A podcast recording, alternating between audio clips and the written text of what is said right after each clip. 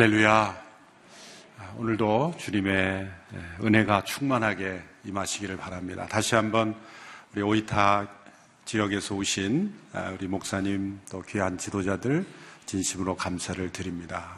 러브 소나타가 행사로 그치지 않고 이런 계속적인 교류와 또 협력 또 동역을 통해서 또 일본 복음화가 더욱 간절히 이루어지기를 소원하는 우리의 마음입니다. 또한 중국에서 오신 귀한 우리 여성 리더십들 진심으로 환영하며 감사를 드립니다. 산상수훈의 결론 부분에 이르러서 예수님께서는 매우 엄중한 교훈을 주시면서 우리의 결단을 촉구합니다. 때로 무섭기까지 한 예수님의 무겁고 중한 이 말씀 앞에서 우리는 결단 해야 합니다. 산상수훈의 결론이라고 할 수 있는 부분이 시작되는 지점은 그러므로 7장 12절에 너희가 남에게 대접받고자 하는 대로 남을 대접하라 말씀하시고 이제 좁은 문으로 들어가라 그리고 좁은 길로 걸어가라 말씀하셨고 그리고 좋은 나무가 좋은 열매를 맺는 법이다. 우리의 존재됨, 우리가 어떠한 행위 이전에 우리 내면에 참으로 우리가 좋은 나무로서 존재하는가. 포도나무 되신 그리스도께 접붙임 바된 자로 사랑하는가. 주님 안에 거하는가. 어, 그러한 부분을 말씀하셨습니다. 예수님께서 어, 오늘 또한 주시는 말씀은 아, 매우 아, 심각할 정도로 우리에게 도전을 주는 말씀입니다. 그것은 나더러 주여 주여 하는 자마다 하늘나라에 들어갈 것이 아니요 내 아버지의 뜻대로 행하는 자라야 아, 하늘나라에 들어갈 것이다. 이 말씀은 우리가 흔히 예수님 믿기만 하면 구원받습니다.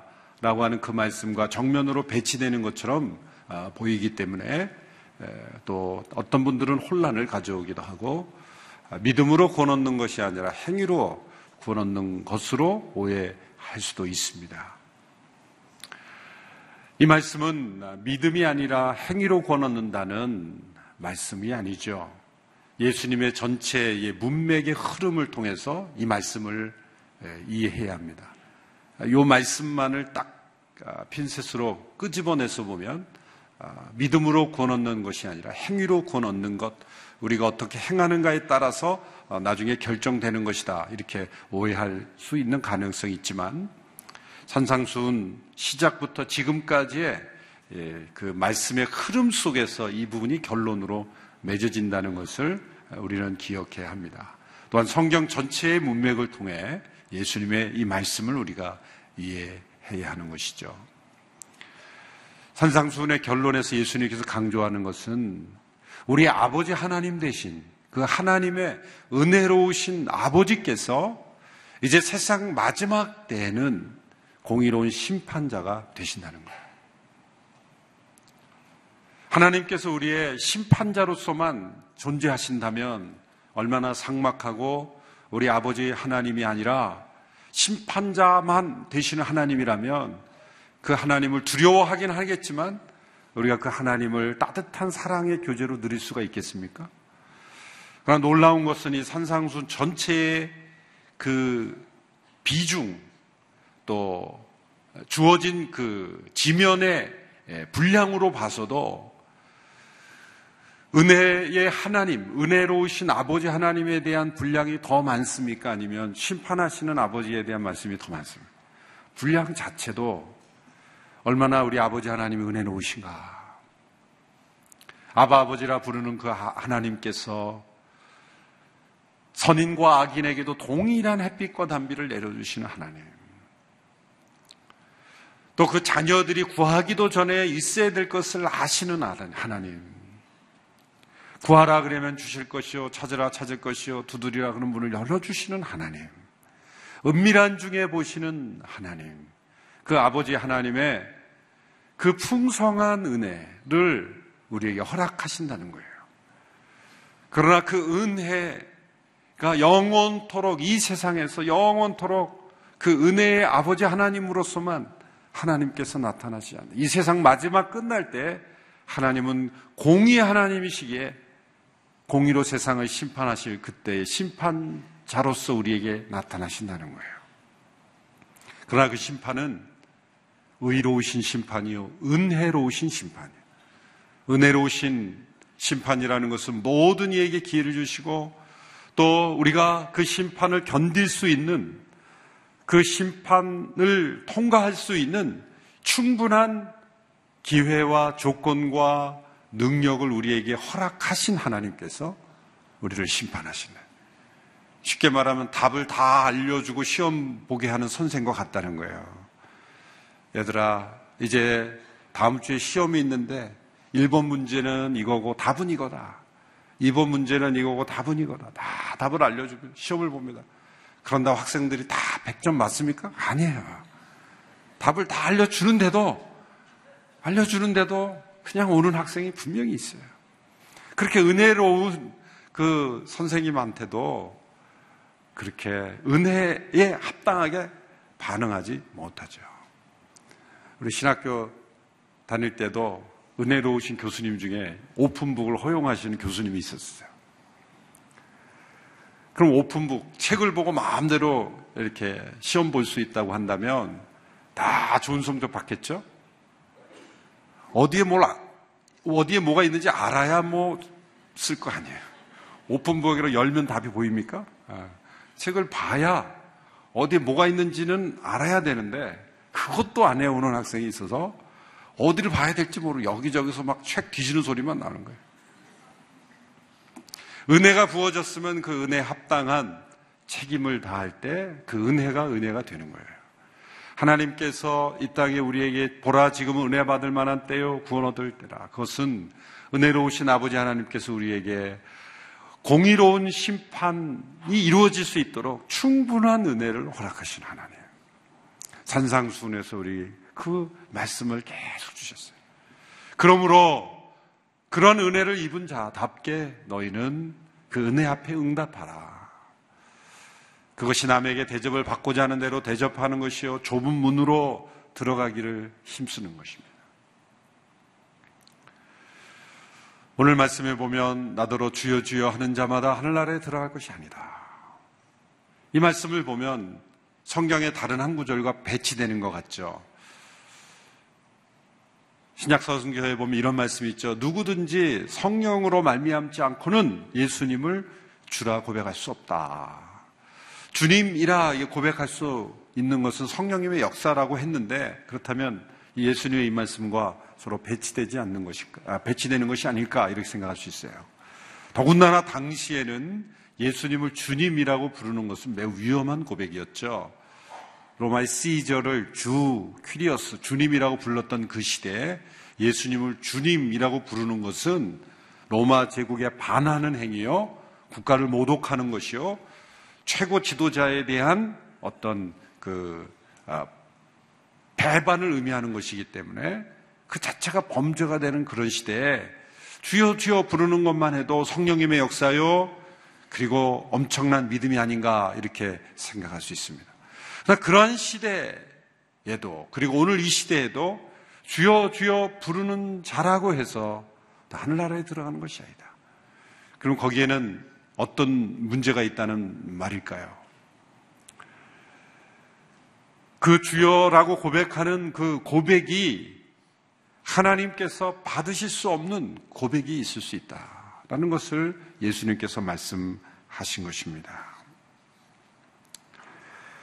첫 번째 좁은 문맥에서 이 말씀은 앞서 말씀하신 어제 본문에서 말씀한 거짓 예언자들이라고 말할 수가 있는 것이죠. 거짓 예언자들을 삼가라 하셨는데 주여 주여 하는 자마다 천국에 들어갈 것이 아니라 그때의 주여 주여라고 하는 것은 거짓 예언자를 좁은 문맥에서는 말씀하시는 겁니다. 이들은 겉으로는 예수님을 따르는 척하고 예수님과 가까운 척하지만 양의 탈을 쓴 사나운 늑대로서 우리를 믿음에서 떠나게 한다는 거죠. 얼마나 많은 신학이 양의 탈을 쓴 사나운 늑대인지 모릅니다. 예수님의 이름으로 포장된 그러한 신학조차 성경 공부조차 진정한 예수님을 만나게 하지 못하는 그러한 일들도 많습니다. 예수님이 하나님의 아들이심을 안다라는 지식 자체가 그 사람의 천국의 백성임을 증명하는 것인가 아니라는 거죠. 성경에 보면 예수님, 야고보서 2장 19절에 보면 이런 말씀이 있어요. 내가 하나님은 한 분이신 줄 안 믿느냐? 잘하는도다. 귀신들도 믿고 떠느니라. 귀신도 예수님이 하나님이 한 분인 줄 알고 또 누가 보면 4장에도 보면 귀신들이 나가면서 소리 지르면서 이렇게 외칩니다. 당신은 하나님의 아들입니다. 귀신도 떠나면서 예수님이 하나님의 아들이신 줄 알아요. 예수님이 하나님의 아들인 줄 아는 지식이 곧 천국의 백성임을 증명하는 것이 아니라는 거죠. 그러나 또 넓은 문맥에서 보면 주여 주여 하는 자마다 하늘나라에 들어가지 못한다. 이것은 성령님의 역사가 없이도 또 예수님의 부르심 없이도 형식적이고 그리고 마음 없이 부를 수 있다라는 거예요. 특별히 교회가 문화가 된 서구 기독교 사회에서 이런 현상들이 참 많았죠. 교회 가는 것이 그냥 일상생활에 동사무소 가듯이 문화생활 하듯이 그렇게 껍데기만 남은 그런 생활로서 1년에 한두 번 교회 절기 때 출석하면 그저 교회와 끈은 놓지 않는 그런 사원에서 혹시나, 혹시나 사실일지 모르니까 가끔 방문해주는 이거 이른바 보험 신앙. 예, 보험 들어놓는 그분들은 혹시 보험 하나만 들어놓으면 불안하니까 여기저기 다른 종교에도 보험을 다 들어놓는 거예요. 그런 차원의 형식적으로 이름뿐인 그러한 믿음은 보장되지 못한다라는 거죠. 또한 위선적이고 미혹적인 신앙 고백도 있습니다.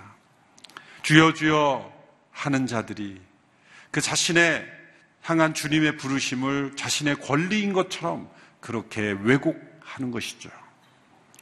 자신의 권리로 내세우는 자는 부르신 분의 은혜를 거부하는 것이다. 라고 하는 겁니다.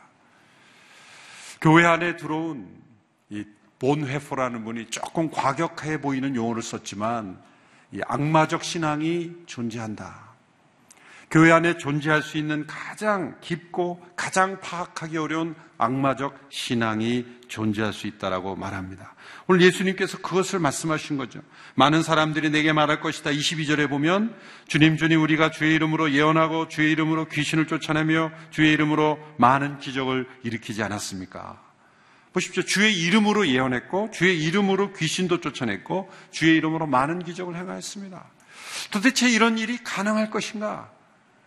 이것은 예수님의 이름으로 행해진 기적, 예수님의 이름으로 행해진 예언이라는 것이 아니라 예수님의 이름을 이용해서 얼마든지 초자연적 기적도 일어날 수 있다.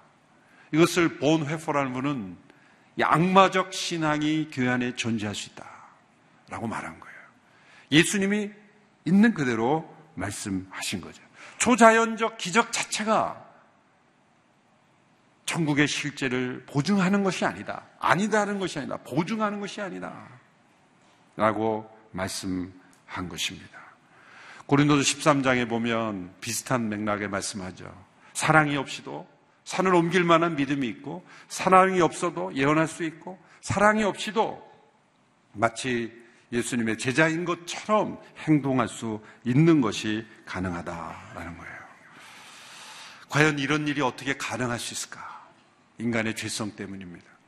인간의 위선, 인간의 안에 있는 그러한 거짓됨 때문에 가능한 것입니다. 우리는 머리와 마음이 달라져 있고요.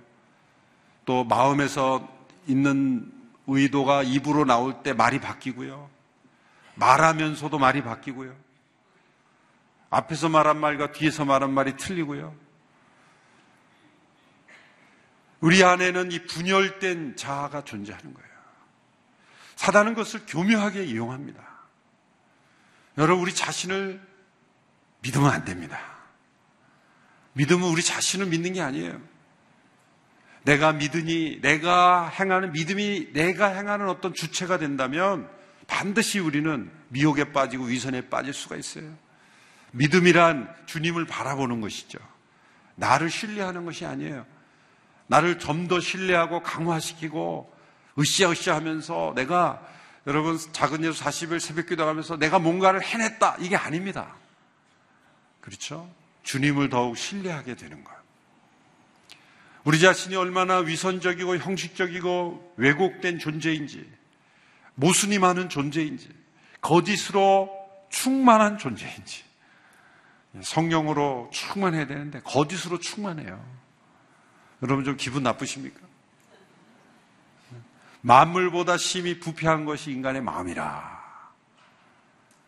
예레미야 17장에서 말씀하시죠. 다윗이 뭐라고 배겼으면 내가 죄악 중에 잉태되었고 죄 중에 출생되었다. 우리가 교양으로 문화로 잘 포장이 되어서 교육으로 포장이 되어서 이 죄성이 덮여졌을 뿐이에요. 이 컬처라는 영어 단어, 문화라는 단어는 덮는다라는 기원과 동일해요. 문화로 이게 덮여져 있는 것이지 문화를 통해서 죄성이 덮여져 있는 거예요. 우리의 속마음에 들어가면 들어갈수록 우리는 죄악으로 충만한 존재예요. 그래서 예수님을 믿는다고 하는 주님의 이름을 부를 그때에도 우리는 형식적이고 왜곡된 위선으로 주님을 부를 뿐만 아니라 이런 사탄은 주의 이름을 부르는 이도 이용해서 때로는 기적을 통해 때로는 어떤 사람들이 신기해하는 기적을 통해 사람들을 미혹해 갈 수 있다는 거예요. 투자인적인 기적 앞에서 우리는 더 영적으로 깨이지 않으면 우리는 순간 악마적 신앙이라고 부르는 이 보네포가 악마적 신앙이라고 부르는 그런 것에 넘어갈 수가 있다는 거예요. 그렇다면 이 마지막 날에 그러면 누가 예수님께서 영접하시는 자가 되는 것인가? 누가 예수님께 버림을 받는 사람이 되는 것인가? 이 예수님의 말씀 앞에 담겨 있습니다. 그 기준이 담겨 있습니다. 23절의 말씀을 보십시오. 23절 같이 읽습니다. 시작. 그때 나는 그들에게 분명히 말할 것이다. 나는 너희를 도무지 알지 못한다. 모법을 행하는 사람들아, 썩 물러가라. 나는 너희를 도무지 알지 못한다. 산상순 가르침의 결론의 질문은 이것입니다. 예수님께서 마지막 날에 우리를 알아보실 것인가? 알아보지 못할 것인가? 예수님이 마지막 날에 우리를 알아보셔야 된다는 거예요. 그리고 이렇게 말씀하셔야 된다는 거예요. 내가 너를 안다. 그것이 기준이에요. 내가 너를 안다. 여러분, 무엇이 예수님으로 하여금 내가 너를 안다라고 말하실 수 있게 하는 것일까요? 여러분, 우리가 누군가에 대해서 많은 것을 알지만 정작 그 사람을 모를 수 있어요. 그것이 가능합니다. 제가 예전에 하 목사님 비서실에 모실 때, 참, 하 목사님과 그렇게 가깝다고 얘기하는 분이 그렇게 많아요. 하 네. 목사님 잘 안다고. 근데 목사님께서 좀 모르세요. 그렇게 잘한다고 했는데 어쩌면 어느 모임에서 잠깐 한번 인사했을지도 있겠죠. 그렇죠. 근데 잠깐 인사한 게 잘하는 건 아니잖아요. 예, 잘한다고 이렇게 주장하셔서 이렇게 소식을 전하면 난 모르는데. 요즘 보니까 저도 잘하는 분이 있다 그래요. 근데 참 모르는데.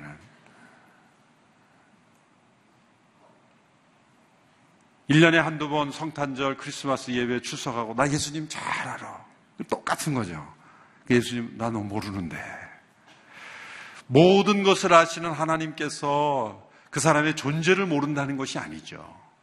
그때 모른다는 것은 무엇을 의미합니까? 나와 관계가 없다라는 거죠. 만남으로서 아는가? 진정 아는가라는 거죠. 미국의 오마바 대통령이 한국에 왔어요. 그런데 제가 오바마라는 사람을 연구해서 박사학위를 받은 사람이라고 생각해 보세요. 가정하는 거예요. 실제가 아니라. 그래서 누구보다도, 이 세상 누구보다도 내가 그, 그, 또 성도 오시니까, 오, 오시, 오바마 아저씨를 잘 알아요. 누구보다도 알아요. 많은 사람들이 오바마가 어떤 사람인가 물어보려면 저한테 와서 질문하는 거예요. 방송국이나 다 인터뷰. 그래서 오바마 대통령이 동부이천동을 지났는데 너무 반가워서 뛰어나갔어요. 그런데 모르는 거예요, 저를. 얼마나 제가 안타깝겠어요? 여러분, 그왜 그렇습니까? 한 번도 식사를 해봤나, 전화 통화를 해봤나, 얼굴과 얼굴을 맞대고 대화를 해봤나, 뭐, hello 한마디도 해본 적이 없어요. 안다고 할 수 있어요? 없는 거예요. 예수님에 관해서 많은 지식을 가지고 있어요. 신학 박사 10개를 가지고 있어요. 그런데 예수님이 나너 모르는데? 지금 그런 말씀을 하시는 거예요. 부활하신 주님의 임재하심으로 그분을 만나고 인격적으로 만나며 그분의 성령의 임재하심 가운데 그분을 만났는가? 그 만남은 어떤 의미인가요? 나를 따르라 하신 예수님의 말씀 앞에 단 한 말씀이라도 순종함으로 그 예수님을 경험한 적이 있느냐? 순종입니다. 그래서 예수님께서 내 아버지 대로 행하는 자라야 하늘나라에 들어간다라는 말씀이 그런 거예요. 믿음의 구원이 아니라 행함의 구원이 라는 뜻이 아니라 진정한 믿음은 예수님과의 만남인데 그 만남은 반드시 예수님께 대한 순종으로 나타나는 거예요. 예수님을 만나 나를 따르라 그랬는데 예수님을 믿는다면 따랐어야죠. 그렇죠? 예수님을 믿는다면 믿음은 뭡니까? 의뢰하는 것이고 나를 내어 맡기는 것이고 나의 생명까지 맡기는 것이 믿음이죠. 여행을 갔는데 가이드를 믿지 않아 보세요. 가이드는 이쪽으로 가야 되는데 나는 이쪽으로 가겠어. 안 믿는 거죠. 믿음은 행동의 순종을 가져온다는 거예요. 믿음과 행함은 분리된 것이 아니에요. 그래서 야고보서는 행함이 없는 믿음은 죽은 믿음이다. 그렇게 말씀하신 거예요. 믿음과 행함을 분리할 수 없다는 거예요. 예수님을 믿었습니까? 그러면 그 예수님의 말씀 앞에 순종하게 되는 거예요. 내 아버지의 뜻대로 행하는 자라야. 우리는 믿음의 한 측면만을 너무 강조하는 거예요. 무조건적으로 받는 은혜.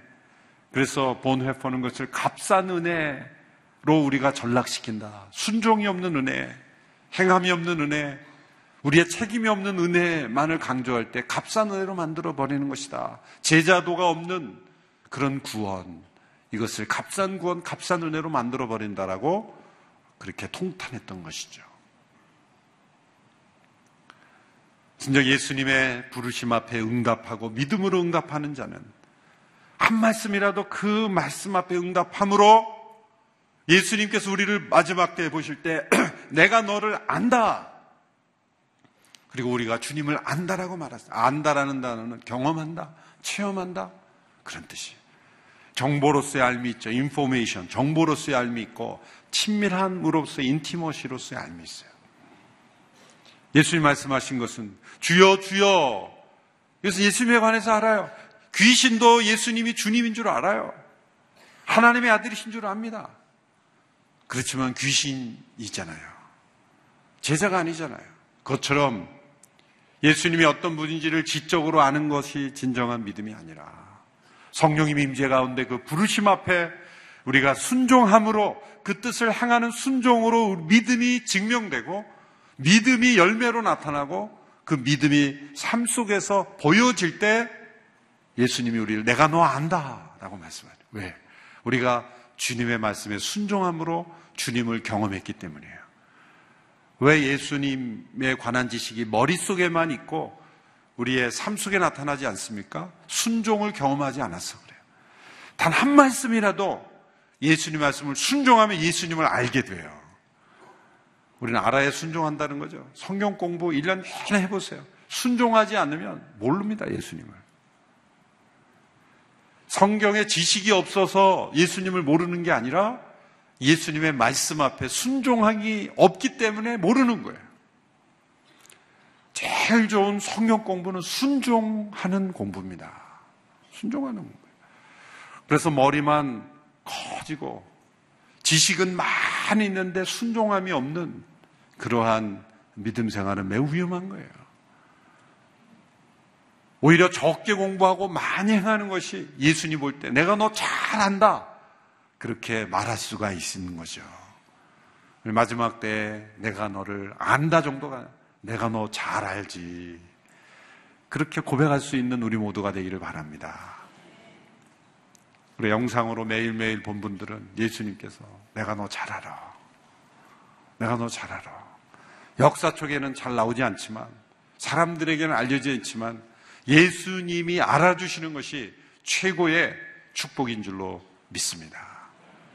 예수님께서 내가 너를 안다 말씀하신 것은 예수님께서 늘 순종하셨던 그 아버지 하나님의 뜻에 순종하며 살았던 그러한 삶을 주님께서 내가 너를 안다. 정반대로 주여 주여 고백은 했고 때로는 찬양도 불렀고 했지만 한 번도 이 말씀 앞에 순종한 경험이 없을 때 그 순종을 통해 아는 지식이 없을 때는 내가 너를 도무지 알지 못한다. 불법을 행하는 자들아 나를 떠나라. 우리말은 조금 강조해서 썩 떠나라 이렇게 했는데 어쨌든 나를 떠나라. 이렇게 얘기 말씀하시죠. 여러분 우리는 성경도 균형 잡게 읽어야 됩니다. 대개 산상순을 보면 우리 성도들이 앞부분을 사랑해요. 6장, 5장, 6장 정말 사랑해요. 7장을 막 사랑하진 않아요. 그렇죠? 신명기에도 보면 28장부터 30장까지 복에 대해서 설명을 하는데 이 복 부분은 정말 사랑해요. 들어와도 복을 받고 나가도 복을 받고 아멘 할렐루야 떡반죽도 복을 받고 누워도 복을 받고 뭐 걸어가도 복을 받고 뭐 할렐루야 그런데 그 뒷부분에 가보면은 정반대로 저주를 말씀하죠. 들어와도 저주를 받고 나가도. 그건 읽지도 않고 그냥 스킵해요. 왜 그렇기 때문에 우리의 삶에 균형이 없는 거예요. 은혜는 받기 좋아하지만 책임은 행하지 않는 거죠. 공의는 실천하지 않는 거예요. 이 말씀도 있는 그대로 다 받아들이면 여러분 믿음이 자랄수록 5장, 6장보다는 7장을 더 사랑하게 될 줄로 믿습니다. 이 새벽에 나오시는 분들은 7장을 더 사랑하시는 쪽으로 향하게 될 줄로 믿습니다. 설교하기도요, 7장이 설교하기가 힘들어요. 이번 주 참 설교하기 힘들었습니다. 5장, 6장 정말 좋았어요, 설교하기가. 7장. 설교하기가 힘들어요. 묵상하기도 힘들어요. 적용하기도 힘들어요. 그런데 나에게 따갑게 다가오는 말씀을 붙잡을수록 내 삶의 균형이 이루어지는 거예요. 약은 때로 바르면 아프고 쓰라립니다. 그렇지만 그것이 우리를 치유하는 것처럼 이 많은 성도들이 피하고 도망가고 왜곡하고 그리고 있는 그대로 받아들이지 않는 이 말씀. 나더러 주여 주여 하는 자마다 하늘나라에 들어갈 것이 아니라 내 아버지의 뜻대로 행하는 자라야 하늘나라에 들어갈 것이다. 마지막 날에 우리가 이 땅에 살면서 주님의 말씀을 행함으로써 주님이 우리를 아시는 자로서 내가 너 잘 알아. 내가 너를 안다. 그러한 주님의 음성과 함께 심판을 통과하는 우리 모두가 되기를 주님의 이름으로 축원합니다. 기도하겠습니다.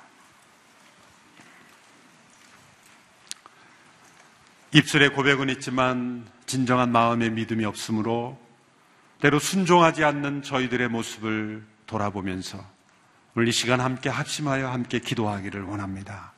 주님이 이 말씀 붙잡고 평생을 살겠습니다. 이 말씀 앞에 엎드리며 살겠습니다. 이 말씀이 나의 생명인 줄 알고 살겠습니다. 이 말씀을 외면하지 않겠습니다. 은혜 받기를 좋아하지만 은혜에 따른 공의로운 삶은 행하기를 좋아하지 않았던 저를 용서하여 주시옵소서. 내가 받는 사랑은 기뻐했지만 주어야 될 사랑은 생각하지 않았던 저희들입니다. 나를 위한 하나님은 되지만 또 다른 다른 사람을 위한 하나님은 아닌 것처럼 남을 배려하지 않고 생각하지 않았던 저를 용서하여 주시옵소서. 좁은 길로 걸어가기보다 넓은 길로 걸어가기 원했던 저를 용서하여 주시옵소서. 고백은 많이 했지만, 찬양은 많이 했지만, 그렇지만 행함과 순종은 너무나 빈약했던 내가 드렸던 수많은 예배와 비교할 수 없는 너무나 빈약한 나의 순종, 나의 행함을 되돌아보면서 이제는 주님께서 내가 너를 안다라 그렇게 말하실 수 있는 삶으로 순종함으로 주님을 알아가는 우리 모두가 되기를 간절히 원합니다. 같이 합심하여 함께 기도하며 나아가겠습니다. 사랑하는 주님, 이 새벽에 주님 앞에 엎드렸습니다. 받은 은혜는 기뻐하고 좋아했지만 행해야 되는 책임은 잃어버린 저희들. 나를 위하여 일하시는 하나님은 좋아하고 기뻐했지만 우리 아버지 하나님 그리고 열방의 하나님 잃어버린 영혼의 하나님인 것을 잊어버리고 그들을 위하여 기도하고 섬기지 못했던 저희를 용서하여 주시기를 간절히 원합니다. 은혜 베푸시는 하나님만을 믿고 공의로 세상을 심판하실 하나님은 외면했던 저희들 균형을 잃어버렸던 저희들 용서하여 주시옵소서. 말씀의 한 부분만을 붙잡고 하나님의 하나님 되심을 편협되게 믿었던 저희들을 용서하여 주시옵시고 형식적이고 이름뿐인 고백 그리고 때로 미혹에 빠져 위선에 빠져 행하는 우리의 거짓된 입술을 용서하여 주시옵시고 진실된 믿음으로 진실된 행함으로 진실된 순종함으로 주의 일을 걸어가는 저희들이 되게 하여 주시기를 원합니다. 주여 주께서 마지막 때에 내가 너를 잘 안다. 내가 너를 알아. 그렇게 말씀하실 수 있는 순종으로 주님과 사귀며 동행하는 백성들이 될 수 있도록 역사해 주시기를 원하며 지식으로가 아니라 정보로서가 아니라 주님 앞에 주님의 부르심 앞에 순종함으로 주님을 더욱 깊이 알아가는 우리 모두가 되게 하여 주시기를 간절히 원하며 주님 역사하여 주시옵소서. 아버지 하나님 우리 생각과 우리 입맛대로 하나님의 말씀을 편협되게 취하고 나를 위한 은혜의 하나님만을 생각하며 이 땅을 공의로 심판하실 하나님을 기억조차 하지 않는 저희들을 용서하여 주시옵소서. 내가 받은 은혜는 중요하고 잃어버린 영혼이 받아야 될 은혜는 무시해버린 저희들을 용서하여 주시옵시고 내가 받을 축복만을 기대하고 열방에 속한 수많은 영혼들 하나님의 축복을 알지 못하는 영혼들이 받아야 될 축복들은 외면했던 저희들을 용서하여 주시옵소서. 머릿속으로 주님을 많이 한다 말하지만 행함으로 순종으로 주님을 알지 못했던 저희들. 과연 마지막 때에 내가 너를 안다라고 주님이 말하실 수 있는 저희들인지 주님 두렵고 떨린 마음으로 이 아침에 주님 앞에 나아가오니 주님 우리의 삶 속에 참된 주님의 말씀에 순종함으로 주님을 아는 백성들 다 되게 하여 주시옵소서. 예수님의 이름으로 기도하옵나이다. 아멘.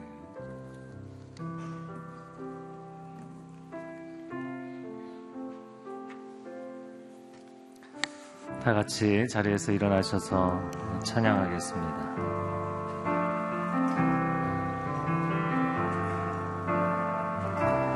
내 안에 사는 Señor, donde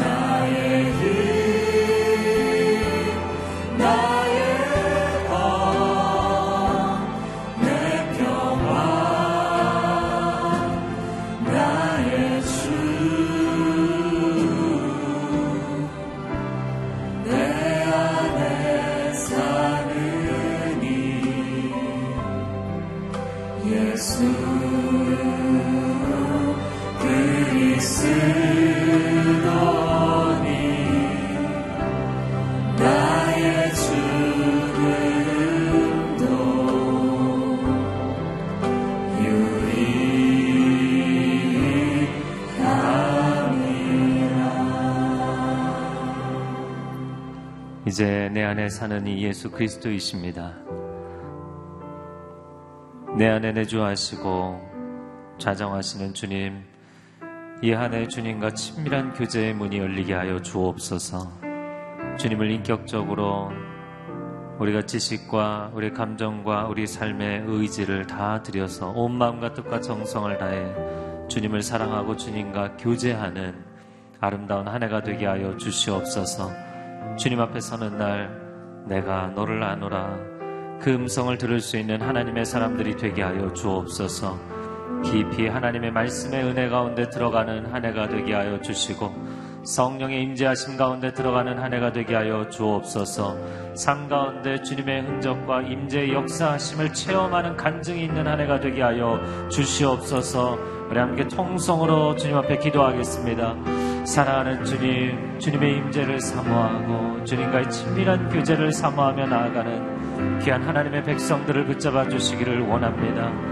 주님, 요한이 요한일서에 고백한 것처럼 우리가 너희와 사귐이 있기를 원하는 것은 하나님 아버지와 주 예수 그리스도와 더불어 그 사귐이 너희에게도 있기를 원한다고 하나님 그가 축복으로 선언한 것처럼 우리 가운데 하나님 아버지의 친밀한 교제가 열리게 하여 주시옵소서 인격적인 교제의 문이 열리게 하여 주시옵소서.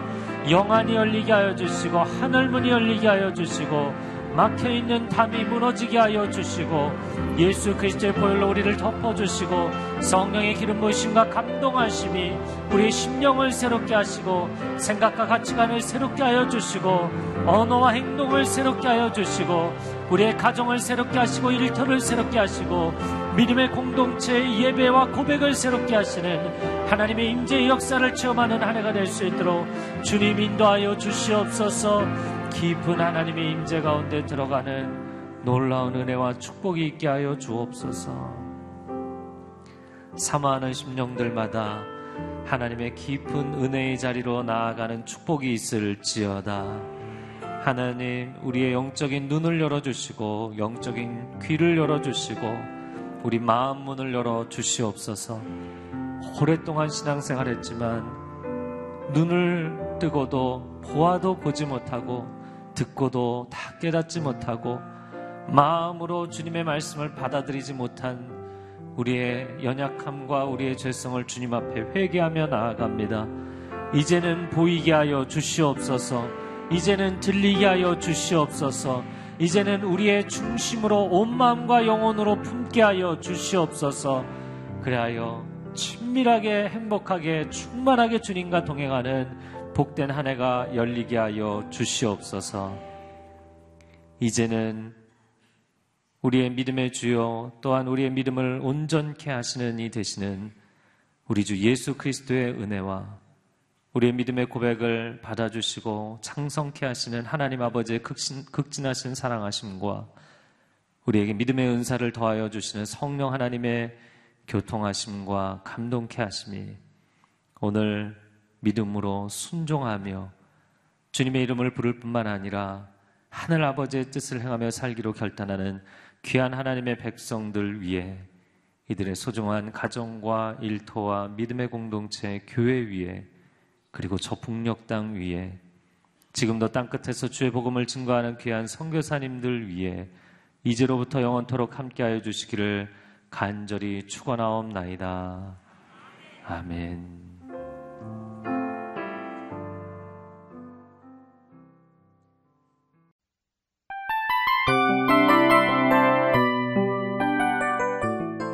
이 프로그램은 청취자 여러분의 소중한 후원으로 제작됩니다.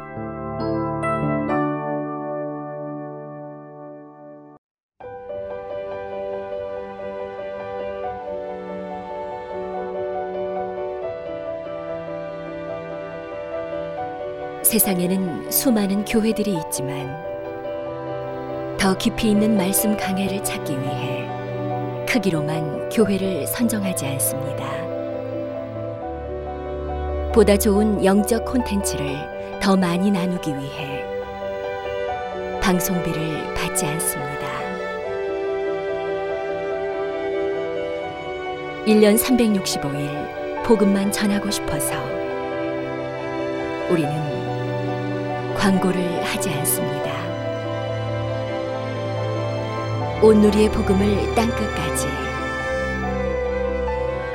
CGN TV와 함께 땅끝 선교사가 되주세요